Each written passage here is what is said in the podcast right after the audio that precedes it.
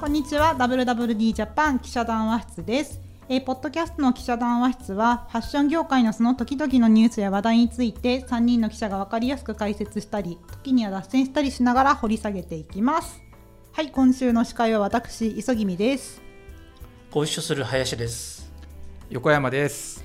はい今週もこの3人でお送りしていきますなんか年末が近づいてきて大きなニュース入ってきましたね。大きなニュースでしたね、うん。ははいというわけで今週のテーマがですねい。業界激震マッシュがファンドに株式譲渡ということで。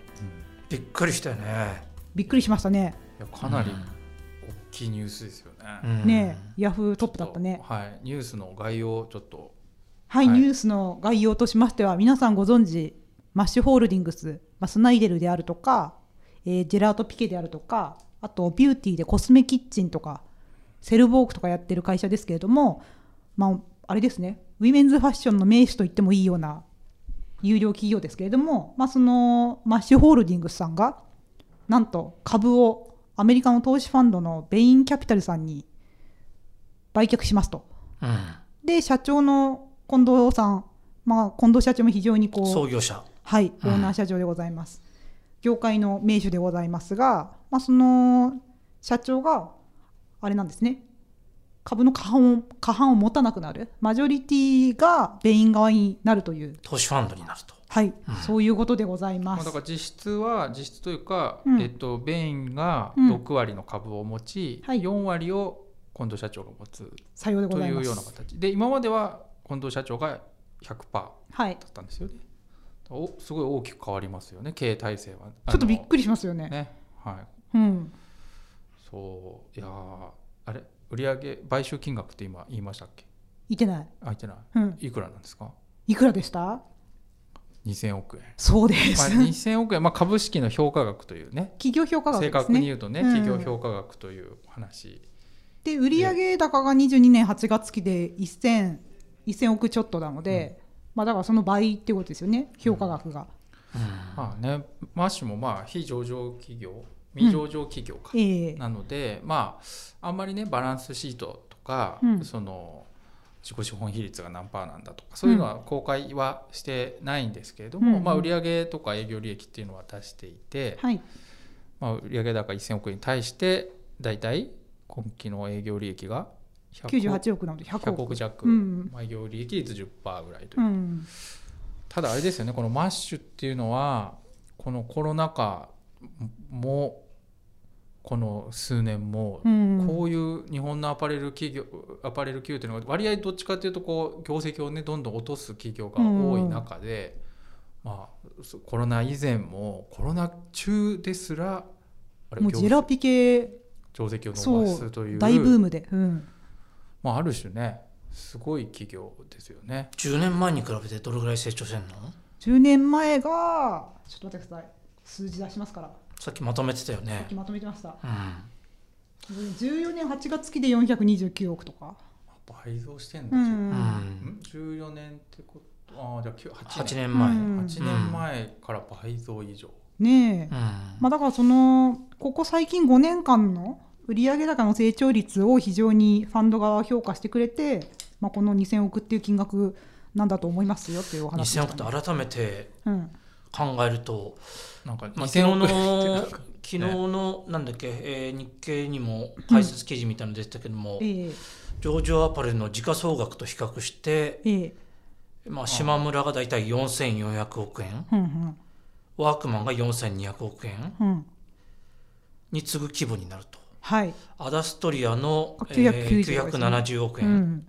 ユナイテッドローズの550億円を上回ると。うん、で多分近藤社長なんていうかそういうそういう小売りのところじゃないですか今名前上がったところ、うん、アそうじゃなくてパレル小売り、そう総合アパレルメーカーとしてはこの規模ないんじゃないみたいな言い方だったので、うん、だから本当になんていうんですかオンワードとかワールドさんとかと比べてのその言い方だったんだなと思うんですけど。うん、そう、まあ、だから非常に大型の、だから少し、えー今収録時点で先週うん、話大ニュースになっていたそのそごう・西武が、えー親会社のセブンアイから、えええー売却されると米国、やっぱり米国のファンドに。うん。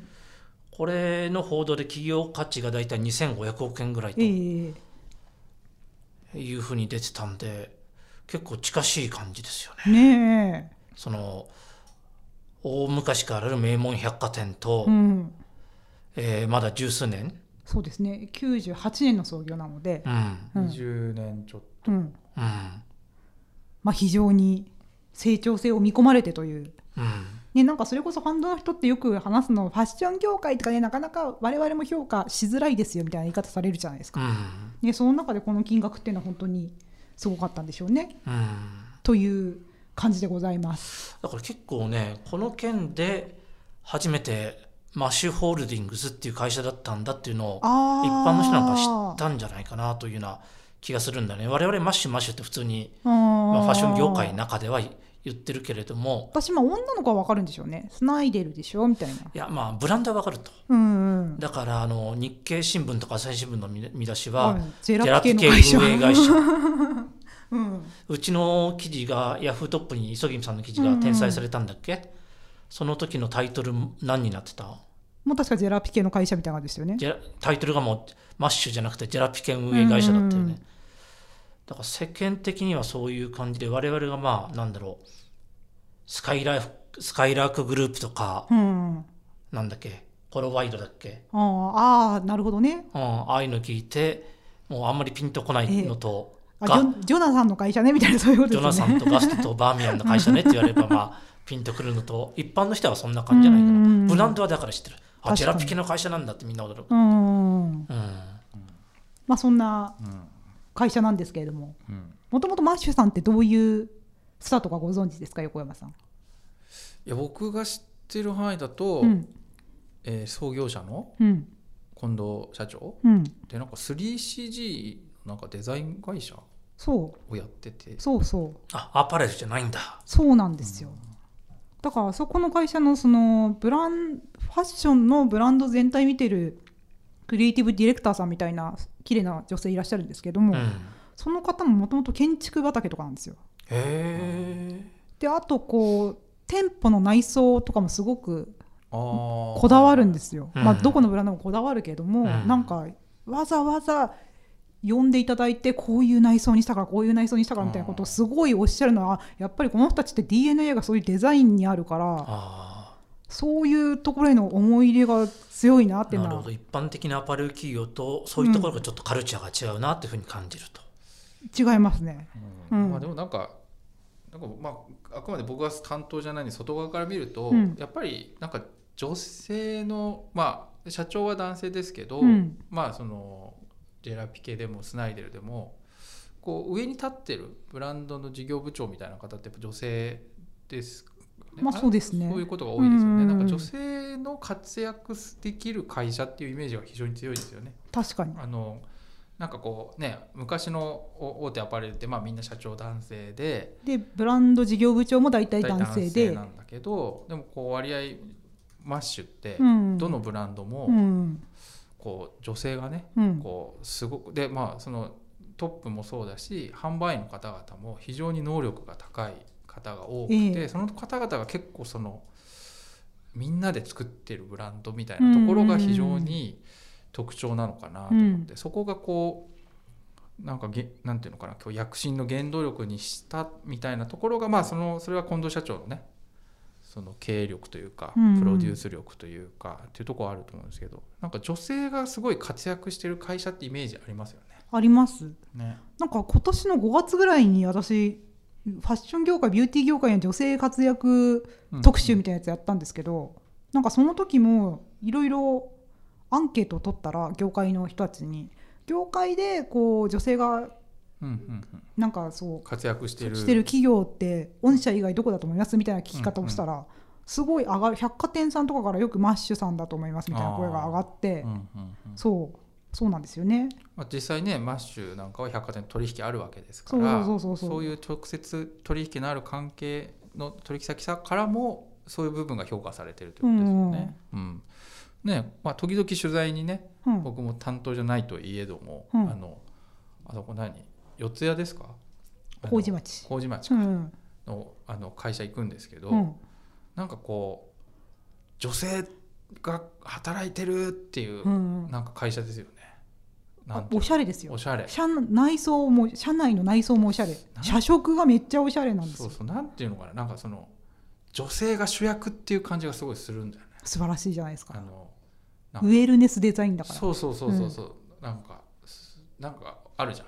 うん。その一流アパレルでも、うん、まあすごいねこマッチョな会社もうあるからね。マッチョな会社もあるけどマッチョな会社の方が多いよ。とそうそう、でもここは女性が活躍してるなっていう感じがすごいある。お僕なんかその今の小島マッシュ麹町？上智大学の隣。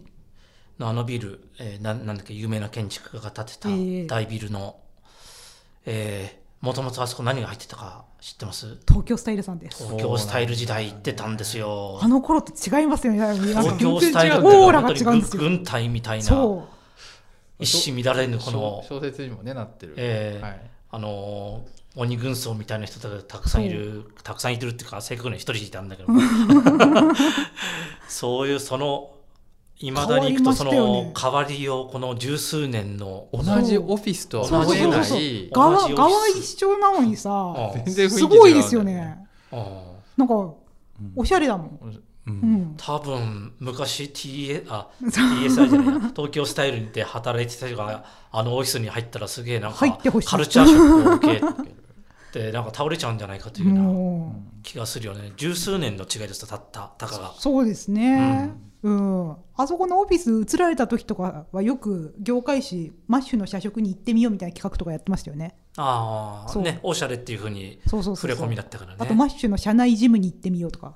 マッシュなんかありますよね。の社内ヨガうんうん、レッスンに参加してみようとか、あれあそこって1階がうん、社食。そうですよね、うん、で1階に社食って普通なんか上の方にあるじゃん社食って。あそんなことないかな。あでも多分だからそれはあれなんじゃないですか。打ち合わせとかにも使ってねみたいな感じそうそうでもなんですか。こうオフィスに入ると、うん。すぐその社食うん。がパンって見えて、うん。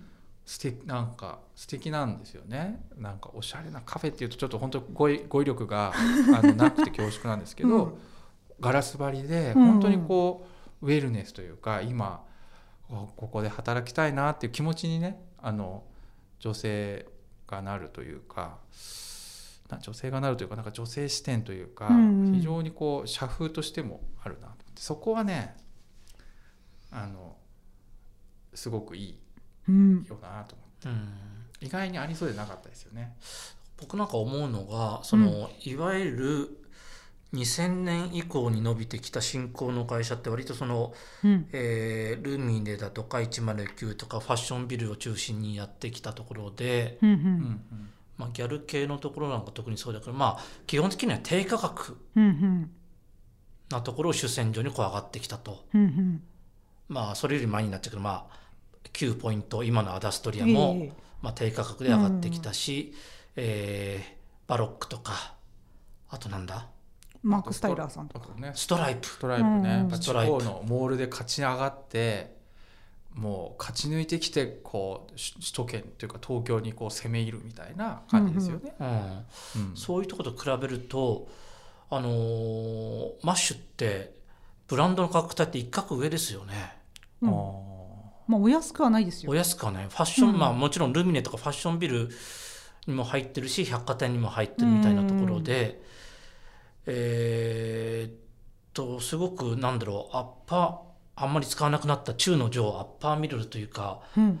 モデレートというか、モデレートええ。いわゆるその昔オンワードとか、えーレナウンだとか山陽商会だとか、えーそういったところは強いうんうん。と言われていて一番マーケットの主戦場といえて今いわゆる百貨店アパレルのゾーンですよね、うんうん。モデレートゾーン。そこの旧来勢力がみんな落ち込む中うんうん気づいてみればそこのゾーンを取ってるよねっていうような。ね価格帯がダメなんじゃなくてやり方次第でもちゃんと取れてたんじゃないっていうようなうん。感じがマッシュなんか見ると思うんだよね。まあねでもまあそのマッシュだけ見るとそうだけど、えうん。勝ってるとマッシュだけですからね。マッシュマッシュ以外は全員、ま、なんかこう対なんていうのかな対客みたいな感じですけどマッシュだけが勝ってるという、モデレートの部分はもう一つあって、うん。えー2000年以降はセレクトショップがその役割を果たしているので正確にその2つでいわゆるアッパーミドルみたいなところはああ抑えて。抑えて旧来の百貨店アパレルがどんどん衰退していくみたいな価格帯だけ見るとね、うん。価格帯だけだとね、うん。でもなんかまあセレクトってトラッドじゃないですか、うん。テイストで言うと、うん。でもマッシュってなんか本当にトレンドだもんね。トレンド、うん一番売上的に大きいのは何なんですか？ジェラピケなんですか？ジェラートピケ。確か。ええ。確か。ジェラピケですね。うん。うん。じゃあみんながジェラピケ運営会社っていうのは間違ってないあそうですそうです。うん。ビジネス規模としても、うん。でジェラピケスナイデルですね。うん。うん。でフレイ ID かな。ジェラピケってまだ売れてんの、売れてますね。あれだってもうコロナ前よりも今の方が売れてんですよ。だってもう十数年ずっと売れてる売れてるみたいな感じで話してるような気がするけど。なんとなくさまあその古いイメージで言うと、うん。モコモコしたルームウェアでしょっていうブランドだったんですよね、うん。僕のイメージ、うん。最初。うん。だからまあなんとなく一過性なんでしょうぐらいの気持ちで,、でしたけど、うん。もうあれはジャンルになったもんね。ね。うん。で結構いろんな洋服もあるし、うんなんかいまだにこう女の子、まあ、女の子って言い方がねあれですけど若い女性がちょっとこうあ、まあ、欲しいというか持ってるとちょっと。ジェラピケ今オムもあるから。そううんね、あるけどい可愛いでしょみたいなうん。ところにこうギュッとハートを掴んでる感がそれずっと続けてるってすごいなううん。ん、ものすごい独自性あるもんね。発明だよね、うん。売上高どんくらいか出ます？200ちょいのはずですね。ああ200億。あそんなに売ってるんだ、なんか230億ぐらいかな。下手したらこう、まあそんなに売ってるっていうのもありつつ、うん。一方で存在感で言ったら、うん。結構大きいよね。うん。あのなんていうのジェラピケって200億ちょっとでうん。こんなに知られてるブランド、あまあ確かにね。存在感すごいヤフートップでもジェラピケで通じるわけでしょ。うんジェラピケだったら分かるとみんな、うん。うん。いやすごい略略して伝わってるぐらいだから一般的なんだよ売ね、上以上のなんかこう存在感もあるし。そう。でまあ正直さ価格で下をくくってくるくぐってくるものってあのジャンルいっぱいあるじゃないですか。モコモコの部屋着。コそれこそ GU とかもすごいあるし、うん。でもそれでも売れるってすごいですよね。うん。でなんかいわく猛烈にこうもちろんいつもの商品がいいのももちろんなんだけどコロナ以降すごいコラボとかを増やされててあでやっぱコラボって煩雑じゃないですか普通に作るよりも。企画がね。うん。いろいろ。やり取りしなきゃいけないから、うん。そういう中でコラボ17個やりましたとかどんなとことコラボしてんの？ああいう任天堂マリオとか。ああキャラクター。そうそうそうそういろいろ本当いろいろですよ。うん。うん。なるほどね。で中国市場だけ向けにミニオンズとかやってたりとか、うん。まあブランド力があるからだよね。そうそうそうそうそう。ううん。ね。そうでございますね。うんなんか私一番最初になんかこの流れを作ったのマッシュだったなってすごい思うのはうんうん。なんか今こそ今でこそちゃんと原価率を高めて、うん。いいものを作ってでなんかこう大量に作るんじゃなくてちゃんときっちり作って余らさないで価格下げずにプロパーで売り切れば原価率高くてもいけますからみたいなあーまあの付加価値を高そうめていくそうそうそうそうってそういう言説って今もう当たり前じゃないですか、でもなんかほんの10年ぐらい前のアパレルってもうい大量に作ってでなるべくなんかその原価率もなんていうんですか積み上げ式でうん。いやこのアイテムだったらこの素材でこうだからこうだからこうだから価格こんなもんだろみたいな感じでやってた部分って、まあ、あったと思うんですけどなんかマッシュってそれこそ店頭の店長とかがみんな展示会の後来てでこのアイテムだったら価格はこれぐらいだったら売れるみたいな。だからなんていうんですか価格から原価率考えるみたいな。価値からそうそうそうそうそこう積み上げ式じゃなくて。う、うん、決めていく。価値をもう追求するというね考え方ですよね。でもその結果このアイテムすごい原価率高くなっちゃった、うん。とかもありみたいな、まあ、バランス取ればいいやみたいな、まあ、サプライヤーさんからの,、うん。あの評判ってやっぱりマッシュは昔から良かったですよ。うん。そのなんかこう付属品とかそのうん。ボタンとかファスナー一つとっても、うん。そのもうあのこれ商品あの要はしあの店頭価格がこの値段なんで、ええ。あのこのボタンは使えませんとか、うん。このファスナーは使えませんみたいな話が多いですよね。別にそれいい悪いとかじゃなくてそういうものだっていうのなんまあマッシュの場合はまああこれでも可愛いから、うん。これすごく重要だから商品にとって重要だからあのこれはこれでいきますみたいな。そうするとやっぱこうサプライヤーさんもねうん。なんかこうこの人たちのためにうん。いいものを作ろうとか、いいものを持っていこうみたいなところもあってあのなんかやっぱりこう評判がいいんですよね、あうーん。そういうカルチャーがあるのかなとは思いますよね。確かに。うん。なんか話聞いててすごくアパレルらしいアパレルだよね。本質を追求してますよ、ううんん。なんかこう景気がいい時のね、うん。アパレルっていうんですか、うんうん。ごめんなさい、私ジェラピケ230億って言ったんですけど276億でした。あ、あ上なんだ。はい。うん。スナイデルが189億、うんうん。はい。磯君さんから見て、えーマッシュ見てきて近藤社長ってどういう人なの？あーそのね創業者でありオーナー社長ですよね。そのもともとさっきも言ったようにデザインの方なんですよ、うん。そうだよね。でも40代半ばぐらい？うん、年齢。そうだったかな。いや多分多分そうだったような気がする。そうもうちょっと上か。はい。40 40ええ。後半だったような気がする。うん。はい。えで近藤さんはい、はい。どんな人なんですか？なんかそのデザイン畑の人ですから、うん。そのデザインに対する思い入れいいものを作りたい素敵なデザインであれば世の中世の中全ての人とコミュニケートができるはずだというそういう信念うん。がすごいある方だなというのは思います、本人にね。うん。うん。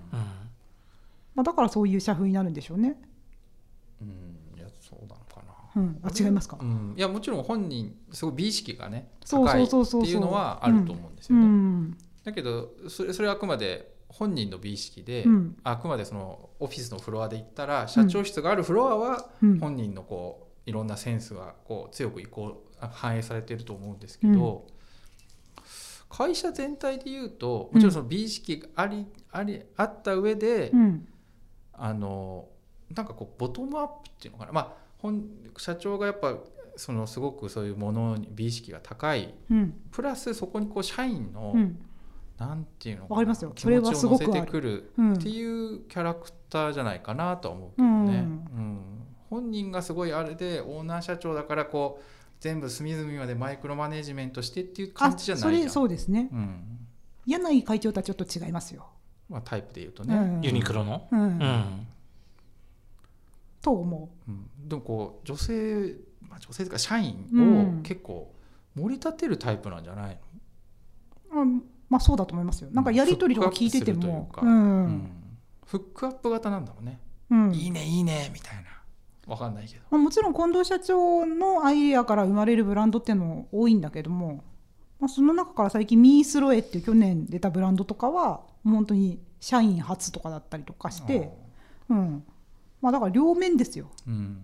近藤社長の美意識とそういう、美人の高さね。そうそう、うん。と、まあ、もちろんあそこにこそ集まってくるそういう素敵な方たちのセンスうん。なんじゃないでしょうか。なんかね働きたいよね。なんかこう本当にその取材行く時とかも、うん。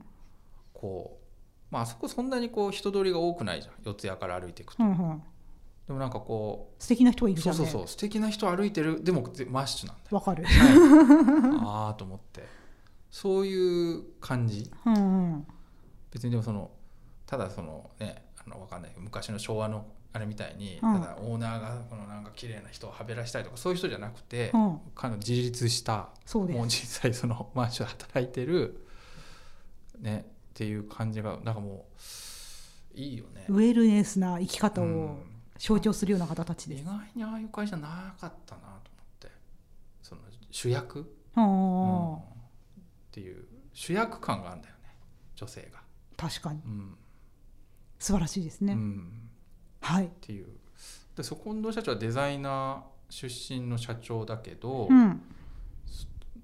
ビジネスとして売り上げを1000億まで持っていくのってなんか起業家としての手腕ってすごいと思うんですけどすごいねそこら辺はなぜそんな成長させられたんですかね？いやなぜと言われてもね。えでもあそこの会社はなんかすごい林さんもアパレルらしいアパレルだよねって言ったけど。うんだからなんだろう。昔の、えーサザビーリーグだとか、うん。あビギーグループだとかそういうハイデデデザイナーというかまあクリエイティブに強いオーナー社長がいて、うん。いろんな人がそこに梁山泊みたいに集まってきて、一時代を築くみたいなでいいかかつてはそういう企業、うん古くは B グループ、うん。えー90年代から2000年代だったらサザビーリーグで今マッシュとかそういうふうになんかそういう地場っていうのが動いてるような気がするよね、うん。やってることそんなに実は変わってなくてなんか別モデに木ルとしては。をてらったことをしてるんじゃなくていいものを作ればついてきましたみたいな部分は多分にありますよね。このデフレ時代でもちゃんといいもの作ってれば売れるんだよと、うん。こんな安売りしなくてもと、ううんん。の部分は大きいと思います。でもなんか今回そのその株式譲渡の時のインタビューですごいだからこそなんかああそういうことを思ってらしたんですねって思ったのはそのコロナを経験していいものをとにかく追求して作ってすごい頑張って PR してしっかり売っていくっていうことをずっとやってきたけどそういうシンプルなことだけじゃこういうコロナみたいなリスクが起こった時には会社経営っていうのはいかんともしがたいっていうことをつくづく思いましたみたいなことをおっしゃっていて、うん、じゃあちょっともうちょっとやり方新しいやり方取りいいくぞということですよね。まあだしなんていうんですかやっぱりその発想をね。新しい発想を入れていくぞっていう話ですよね。そう人事労務総務とかそういう部分と間か、接部門のね。そうそうそう、そういう部分っていうのはやっぱりちょっとうん近藤社長としてもなかなかそのすごい分かるっていうわけじゃないって思われる部分ももしかしたらあるのかもしれないですし、まあ、あとおっしゃってたのでああなるほどって思ったのはなんかフード事業とかも成長してて。フード事業って何やってんだっけ？ジェラートピケのカフェとか。ジェラーああとコス吉のあカフェコスメキッチンえでえカフェがある、へうん、えで最近の近藤社長のおすすめは蕎麦屋さん。そば屋。えそば屋ってどこにあるの？で六本木ヒルズとか。あ知らなかった。どこにあるんだろう。行ったことある。すみませんまだないのでちょっとあとね深谷花園プレミアムアウトレットがこの間開いたじゃないですか。うん。あ埼玉の。そうそうそうそう。あそこでお蕎麦屋さんがめっちゃ好調だっていう。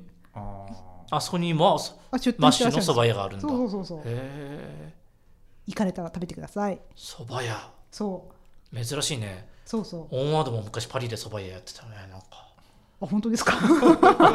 有名な。まだあんだっけ？ちょっと忘れちゃったけど。まあいいや、うん。えこれ何でしたっけ？蕎麦フード？フード事業。なんだったもねえフード事業とファッションだけじゃないよと。ああフードもあって。あとフードもあって。ビューティーっていうかコスメ系もあココスメキスメもあって、うん。でもちろんそういうデザイン会社も今もあって、うん。結構やってんですよねなんかね。いろいろある。今創業みたいな感じなのかな。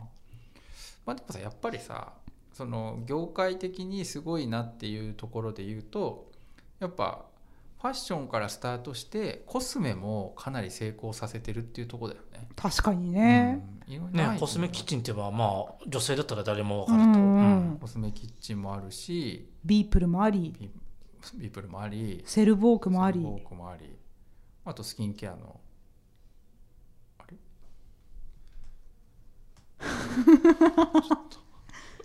はい。はい、まあ今ググってますけども、ええ。はい、まあ、ちょっとビューティーはやや足踏みなんですけど。あそうなんだ。うん。うん。そうそうそう、まあでもあれだけさ百貨店とかファッションビルでうん。こう存在感出せるってすごい、例えばなんだろうそれこそまた西武の話になっちゃうけど、うん、池袋西武のん？あれ地下だっけ？1階だっけ？ああそういう西武 B1 とかですよねえジェラピケとかがいっぱいあるところ。ーそう、えー複合ブランドいくつぐらい出てるの10個ぐらい出てるのかな。なんかあそこのフロア開発自体一緒にやってフロア開発自体をマッシュでうん。やっていて、マッシュのブランドがいくつもいくつもいくつも出てるみたいな、うん。フロアを埋め尽くしてるみたいなゾーンがあって、えー広島の百貨店のなんだっけ福福屋福屋うん。もそんな感じになってる、うん。ちょっと行ったことないから分かんないけども、あと恵比寿のアトレああそうワンフロア丸ごとうん。あそうなんだマッシュみたいな、だからデベロッパーとか百貨店からしてもみんなお願いに行くところなんだと思います。よそうそうそうそう。困った時の。困った時のマッシュみたいな今一番人みたいな。頼りがいがあるみたういな、ん。うん。なんかね別にばなんかスペースを埋めるっていうんじゃなくて、うん。なんか本当にこう集客もできてそのなんてイメージも崩さないというところがねぱ本当にすごいですよね。そう。ちなみに林さんって2000億円って聞いた時にどう思いました？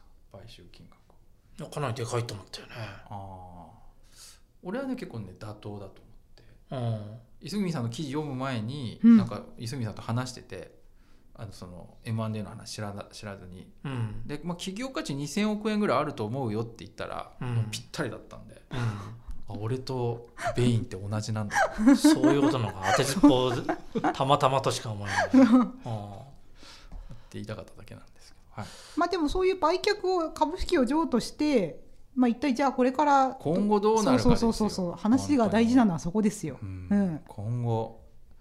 どうなの？ね。インタビューでもいろいろ言ってたんですけど、まず上場を35年後に。3年後から5年後の間に上場目指されると。すうんそしてそこに向けて海外事業も非常に伸ばされると。海外ってどこをやってんの？主に。まあ、現時中国点での割合は？本土ですね。現時点の割合が1割なんです1よ、ね、割1割、うん、どこで？中国？中国、うん。まあ、中国東南アジアで1500億ぐらいにしたいと。海外事業を、海外って何やってんの？何やってる？ジェラ？スナあスナイデルとか。あれですよ。海外の方が全然お店多いんですよ。へえ、そうなんだ。そうそうそうそうそうでビューティーとかも出店してるコスキチとか出店してるし。うん。うん。そうですね。えでも1500億って今さらっと言ってたけどそう。いいつまでに1500億にするの？まあ3年から5年後に上場した暁にはそれぐらいにみたいな。3年から5年内に今うん。100億円のうん。海外をうん。1500億円15倍にするってこと、3年から5年以内にとか3年から5年以内にまず上場し、うんうん。その頃にはみたいなどう3年から5そ年うそこの表現難しいんだけど。えまあ別にまあこうね上場に向けていろいろ同時並行でいろいろ走る走らせて。そうそあうでそのなんていうんですかその IPO 上場に向けてその管理部門労労務管理とか、そういうバックオフィスの機能もそのベインからのサポートで強化したいというお話でしたよ。うん。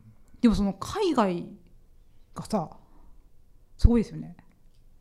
じゃあ今100億のところ1500億ですから15倍？ってすすごくないですか？すごい、うん。ガンガン出店しますってこと？まあ出店も止まったからしますしっていう話でしたし、まああとあれですよ。TikTok とかですごい今売れてるんだよね。なんかそういう売り方の目はアイデアはいくらでもあるわけみたいな言い方でしたね、うんうんそうそうそうそう。ただそのアイデアを一つのブランドに集中してガーってやったらそのブランドだけすごい伸ばすっていうのは全然自信があるけどそれまんべんなくファッションもビューティーもあらゆるブランンドで全体を押し上げて15倍にってなると、まあ、なんかそういうブランドポートフォリオをどう育てるかとかに知見が必要かなっていう。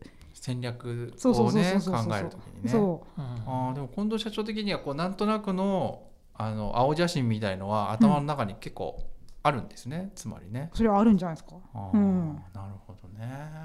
うん。いやすごいよね。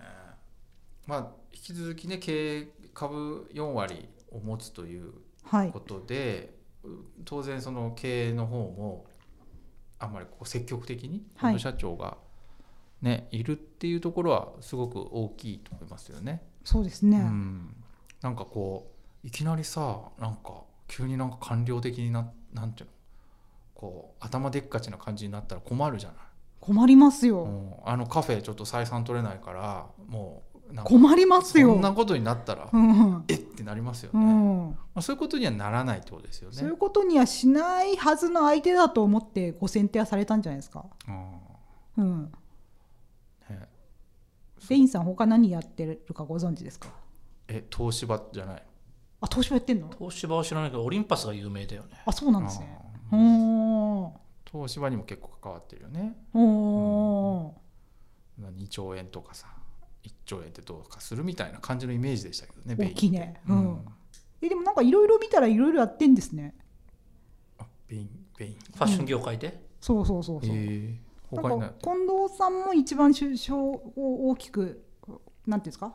話していらした一番話してた内容としてはカナダグースの事例。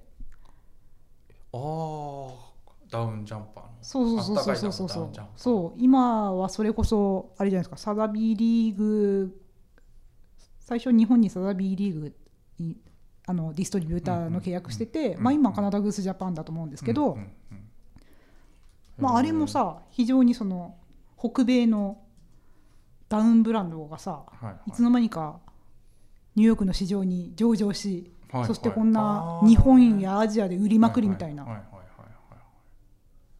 ていう手法。だからああいう手法をこう横展開すればそのスナイデルジェラートピケとかを中国市場でブランド価値保ったまま大きく拡販していくとかっていうノウハウもベインさんにはあるといううん。見立てなんじゃないでしょうか。なるほどね。もう洗礼があるんだファッション業界でも。そのようです、なるほどまあ、あとなんか、ね、磯君さんの近藤社長インタビュー見てて思ったのは、まあ、結構あの意識して聞いてたと思うんですけど、うん。なんとなくイメージだと近藤社長6割ベイン4割みたいなのがすっきりくるなと思ったけど、逆じゃないですか、びっくりですよね。そうそう。その割合マジョリティを渡すっていうことがうん。すごい意外だったんですうよね。ん、そこら辺はねなんて言ってたんですか？あのなんかこうお金だけ出すみたいなのが嫌だったみたいなコメントされてましたよね。お金だけとか口だけ出してく口だけ出すのが嫌だというね。そうなんあか口だけ出されても嫌だと。そうそうそう。なんかすごいもう本気でもう死ぬ気でやるみたいな気持ちじゃなく、あこういうことなんじゃないですかこうしたらいいんじゃないですかみたいな。うんうんうん。そんな適当にアドバイスするようなことはうんうん許しませんと。なんかねなんか最初はどっちかというと向こうも、うん。いや4割ぐらいみたいな、まあ4割とか過半数は握っててくださいみたいな話だったって書いてありましたよね、うんだけどむしろ逆に近藤社長が、うん。むしろむしろそっちで過半を持ってくれとうん言ったって書いてあって、へえと思ったんですよね。それぐらいしないとパワーバランス1対1にならないですよねみたいな。なるほどね。うん。まあオーナーか創業者でオーナーだからこそ、うん。あの逆にこうそうそうそうそあーまあそれだけこう3000億円っていうんですか？う。うん。あの今後3年5年で、まあ、海外をとにかく大きくする、うんで売り上げも3倍にするみたいなことの、いなんていうの強い気持ちがあるってことですよね。もう本気でやるんだっていう。まあ第二の創業みたいな感じなんですかね。うん、あという感じで。ーはい。なんかねあれでした。私記事出た翌日に取引先の方からメールをいただいて。え取引先？取引先って何だ？取材先ってこと？あそうそうそうそう。あそう。取材先取引先ってなんだろうな。取材。副業でもしてんだろうな。違います取材取材したマッシュさんとつな取引があるあマッ私のシュの取材先さんそうマッシュの取引先で別でブランドやってらっしゃる方。うんうん。なんかその方が、まあ、そのなんで上場するんですかっていうことに対して非常にそのやっぱこう社員がご両親からマッシュに入っておめでとうって言われるような会社にしないとねっておっしゃっていてうんうん。そこに私は非常に感銘を受けましたとそのメールをいただきました。だからきっことね。そうそうそうそうそうそう。だからそのなんだろう社長が4割になったっていうことももしかしたらその社員の方とか不安に思われる方とかもいるのかもしれないけどでも長い目で見たらこれで絶対良かったってなりますよってああなるほどね。そうそうそう。働いてる側からするとむしろ、長い目で見るとそういうこう立派な会社になるってことがねそうそうそうそうあー嬉しいってことだよね、うん、あーまあ、それはそうだよね、うん、ただ単に雰囲気が良くて働きやすいっていうまあそれプラスまあ、雰囲気良くて働きやすいってすごいいやいいことだけどね。それ それプラスやっぱり、ね。うん。信用力、うん、信用力とかね、うん、家を買う時のロあーやっぱりなんかジェラピケ運営会社ってなんかちょっとなんかね違うよね。な何が違うの？いやいやだからほらなんていうのかな。例えばユニクロで働くって、うん、なんていうの本当に20年前だとそのあユニクロっていうところで働いてんだって話だけど今ユニクロでファーストリテイリングで働いてるっていうとやっぱ一流企業で働いてる人だなっていう感じ確かに。あるじゃない、うんうんそう安心。安心っていうよりも一流企業で働いてる、うんこの人はすごいできる人だっていうイメージじゃんだからそういうのってそういう会社にななるというかまあ、上場するっていうことはそういう面も必ずあるもんね。いいよねうん。働きたくなるねちょっとあの上場のベルを鳴らしてみたいね。ちょっと話してる内容が違う。それはちょっと違うんじゃないかな、う んはい。はいうんそんな感じですけれども、まあでも今年最大のニュースじゃないですか業界のね、うんいやまあいろいろあってそれこそ。まあ重大ニュースのそ上の方じゃないですかね。うん。うん。しかも日本企業でそうっていうのはかなりねと思いました。ね。はい。はい。じゃあマッシュのこれからも成長していくところを楽しみにしつつ今週はこの辺りでおしまいにしたいと思います。はいどうもありがとうございました。また来週